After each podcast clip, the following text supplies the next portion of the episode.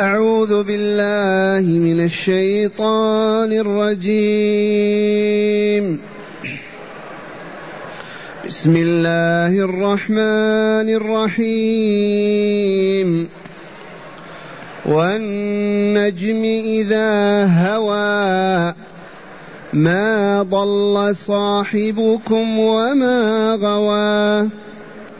ما ضل صاحبكم وما غوى وما ينطق عن الهوى إن هو إلا وحي يوحى علمه شديد القوى ذو مرة فاستوى وهو بالأفق الأعلى ثم دنا فتدلى فكان قاب قوسين أو أدنى فأوحى إلى عبده ما أوحى ما كذب الفؤاد ما رأى أفتمارونه على ما يرى ولقد رآه نزلة أخرى عند سدرة المنتهى عندها جنة المأوى. إذ يغشى السدرة ما يغشى ما زاغ البصر وما طغى. لقد رأى من آيات ربه الكبرى. أحسنت. معاشر المؤمنين والمؤمنات قول ربنا جل ذكره بسم الله الرحمن الرحيم والنجم إذا هوى. الآن نسمع كلام الله بالحرف الواحد وهي أخبار إلهية. وعلوم معارف ربانية. رزقناها الله. وهبناها الله. فجعلنا من المؤمنين برسول الله. من المؤمنين بكتاب الله. نتلوه ونتدبره. فهي بنا نصغي. يقول تعالى والنجم إذا هوى. يحلف الرب تبارك وتعالى بالثريا. إذا مالت إلى الغروب النجم كل ما نجم وطلع وظهر والنجم هنا الثريا كوكب معروف. لما يحلف بالنجم ليدل ذلك على عظمة الرب وقدرته. من خلق الثريا؟ آباؤنا وأمهاتنا من جعلها تهوى تغيب يد الله التي تدبرها. إذا وعلمنا مما سبق أن لله تعالى أن يحلف بما شاء من مخلوقاته. لله أن يحلف بما شاء من مخلوقاته. وليس من حق الإنسان أو الجان أو الملك من ملائكة أن يحلف بغير الله. فلا يحل لمؤمن ولا مؤمنة أن يحلف بغير الرب تبارك وتعالى. وأنتم تشاهدون وتسمعون الجهل والعوام يحلفون حتى بالطعام ما يتركون شيئا إلا يحلفون به.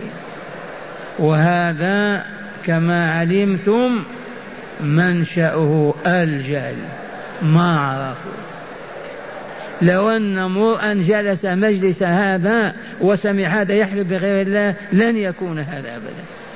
إلا إذا خرج من لسانه بدون قصد. لكن ما جلسوا مجالس العلم ولا سألوا وعلموا ولا جاءهم علماء وعرفوهم قرونا أمة مظلمة في جهل يقع هذا وأعظم منه. والنجم إذا هوى لماذا حلف الرب تبارك وتعالى على قوله ما ضل صاحبكم يا كفار مكة؟ يا كفار قريش صاحبكم محمد صلى الله عليه وسلم صحبكم أربعين سنة. من يوم ما ولد في بلادكم إلى أن نبئ بعد الأربعين وهو معكم وصاحب لكم وتجهلونه وتتنكرون له وتكذبونه. و... و... أين يذهب بعقولكم؟ ما ضل الطريق ولا خرج عن الصراط مستقيم. وهو الإسلام الذي نبأ الله به الأنبياء وأرسل به الرسل. ما ضل صاحبكم وما غوى ما أصابه جهل وظلمة الجهل ففعل الباطل والشر وأصبح من أهل الغواية. حاشاه حاشاه. هكذا يبرئ الله تعالى رسوله من الضلال والغواية ويحلف على ذلك. لعل المشركين الكافرين يندمون يتراجعون يتذكرون. حلف الله بالنجم إذا هوى ونفى عن صاحبنا الهد الضلال والغواية. فلم لا نمشي معه؟ لم لا نؤمن به؟ وآمن من آمن ومشى من مشى. والنجم إذا هوى ما ضل صاحبكم وما غوى؟ أولا وما ينطق عن الهوى أبدا. ما ينطق الرسول إلا على علم وحكمة ومعرفة. أما هواه شهوة وأطماع الدنيا حاشاه. والله ما ينطق بكلمة في هذا الباب. فآمنوا به وامشوا واقتدوا به تنجو وتسلم وتسعد ما ينطق عن الهوى أبدا. فكل ما يقول ويحدث به ويخبر عنه هو من الله عز وجل. وحي نوحاه إليه علم علمه نبأه به. فكيف تقولون شاعر؟ كيف تقولون ساحر؟ كيف تقولون مجنون؟ ماذا أصابكم؟ ماذا نزل بكم عباد الله؟ وما ينطق عن الهوى إن هو إلا وحي يوحى. أي ما يقوله صلى الله عليه وسلم ويخبر به ويدعو إليه وحي أوحاه الله إليه. ليس من هواه ولا من عقله ولا أبدا. وهكذا كل سنة سنها وشرعها هي من علم الله تعالى. إن هو أي ما هو إلا وحي يوحى يوحى إليه. علمه شديد القوى. علم الرسول محمد صلى الله عليه وسلم جبريل عليه السلام هو الذي ينزل عليه بالوحي وهو في بيته أو في مسجده أو في دار حربه حتى في غار ثور شديد علمه شديد القوى ألا وهو جبريل. ذو مرة ذو شدة وقوة. فاستوى أي جبريل وهو بالأفق الأعلى. ثم دنا فتدلى فكان قاب قوسين أو أدنى. طلب الرسول صلى الله عليه وسلم من جبريل أن يراه في صورته التي خلقه الله عليها. إذ كان يأتي في غار ثور وإلا لا في صورة إنسان ويجلس بين يديه ويضع يديه على ركبتيه ويعلمه. فالرسول طلب من جبريل أن يراه في صورته التي خلقه الله عليها. فما كان إلا أن قبل طلوع الشمس مع طلوعها ظهر جبريل بستمائة جناح. وأخذ يدنو ويدنو ويدنو ويقرب حتى قاب قوسين أو أدنى. وشاهد الرسول جبريل قد ملأ الكون كله. والله من المشرق إلى المغرب. وعليه رفرف أخضر من ذهب. العجب العجاب. وهكذا يخبر تعالى فيقول علمه شديد القوى ذو مرة فاستوى وهو بالأفق الأعلى ثم دنا فتدلى فكان قاب قوسين أو أدنى. القوس معروف ذراعين أو ذراعين. فأوحى إلى عبده ما أوحى أي فأوحى الله تعالى إلى عبده محمد صلى الله عليه وسلم ما أوحى وجبريل بلغه. فأوحى إلى عبده من هو هذا؟ الله. ما أوحاه بواسطة جبريل عليه السلام. ثم قال تعالى ما كذب الفؤاد ما رأى. فؤاد محمد صلى الله عليه وسلم وقلبه ما كذب ما رأى أبدا. سواء في الإساءة والمعراج وما شاهد في الملكوت الأعلى أو ما رأى جبريل في صورة التي خلقه الله عليها قلب رسول مطمئن ساكن. ما كذب وكم وكم يشاهدون المعجزات ويكفرون ويكذبون. الرسول شاهد بعينه وبقلبه. العين لا قيمة قلبه ما ارتبك ولا اضطرب ولا شك أبدا. وعلم أن هذا جبريل عليه السلام. والمشركون يشاهدون المعجزات تظهر على يد رسول الله ما يؤمنون يكذبون بقلوبهم وألسنتهم. ثم قال تعالى أفتمارونه على ما يرى؟ تجادلون وتخاصمون وتعاندون محمد صلى الله عليه وسلم فيما يراه ويبصره. أين يذهب بعقولكم؟ أين يذهب بقلوبكم؟ ما لكم؟ ما أصابكم؟ أفتمارون على ما يرى بعينه ويشاهد. يمارون قالوا هذا ليس بكلام الله هذا ما هو وحي هذا ما هو كذا. هذه الممارات. يخبر بالخبر يكذبون وينفونه ولا يصدقون ويجادلونه. أفتمارون على ما يرى؟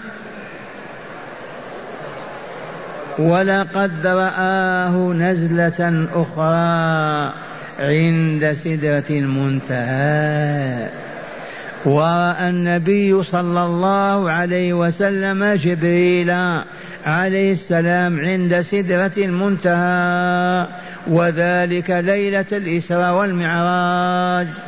فقد أسري به من مكة إلى بيت المقدس وعرج به من بيت المقدس إلى سدرة المنتهى.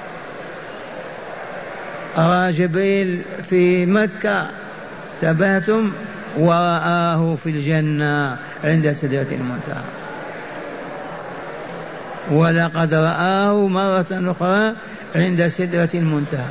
ما هذه السدرة هذه؟ وصفها الرسول. وصف ثمار السدر معروف شجر من شعر الصحارى النبق.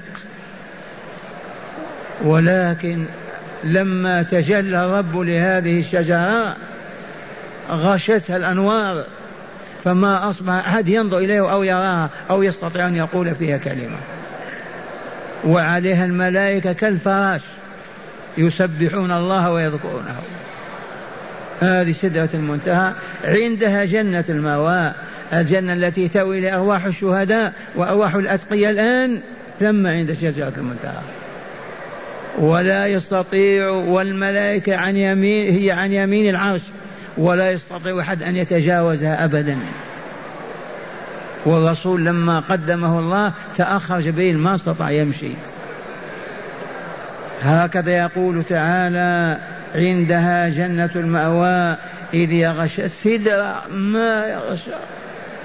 من أنوار إلهية. ما زاغ البصر أي بصر النبي صلى الله عليه وسلم. ما مال هكذا ولا أبدا ولا رفعه بل هكذا. بقي ينظر. ما زاغ البصر وما طغى. بصر من رسول الله صلى الله عليه وسلم. مات هذا وهو عند سدرة المنتهى ليلة الإساءة والمعراج. ما زاغ البصر ما مال يمين ولا شمال ولا طغى وارتفع فوق. باقي ينظر هكذا. لا إله إلا الله. ما زاغ البصر وما طغى لقد رأى من آيات ربه الكبرى. رأى رسول الله صلى الله عليه وسلم من آيات ربه الكبرى فوق سدرة المنتهى. رأى الأنبياء والرسل في السماوات جبريل في السماء السابعة. رأى العرش وما عليه وما يحمل من الملائكة رأى من آية أبو الكبرى. بعد هذا كل قال أفرأيتم اللات والعزى؟ هذا الدرس المقبل بعدما وضح الطريق لهم وبين السبيل وقرر نبوة محمد والله إنه لنبي الله. وقرر مبدأ أن هذه الحياة ليست دائمة ولا خالدة فانيه وأن الجنة هي دار الخلد والنار دار الخلد والبقاء. بعد ذلك وجههم توجيه آخر لعل الله يهديهم. والآن مع هداية الآيات. بسم الله والحمد لله والصلاة والسلام على خير خلق الله سيدنا ونبينا محمد وعلى آله وصحبه. من هداية هذه الآيات أولا تقرير النبوة لمحمد وإثباتها. إيه نعم. من هداية هذه الآيات التي تلوناها وتدارسناها. من هدايتها تقرير النبوة المحمدية. والله إن محمد بن عبد الله بن عبد المطلب ابن هاشم القرشي الهاشم والله لرسول الله. لو لم يكن رسول كيف يوحي الله؟ كيف يكلم بهذا الكلام؟ كيف يرفع إلى سد المنتهى؟ كيف لا يكون رسول؟ فويل للمكذبين والكافرين. نعم.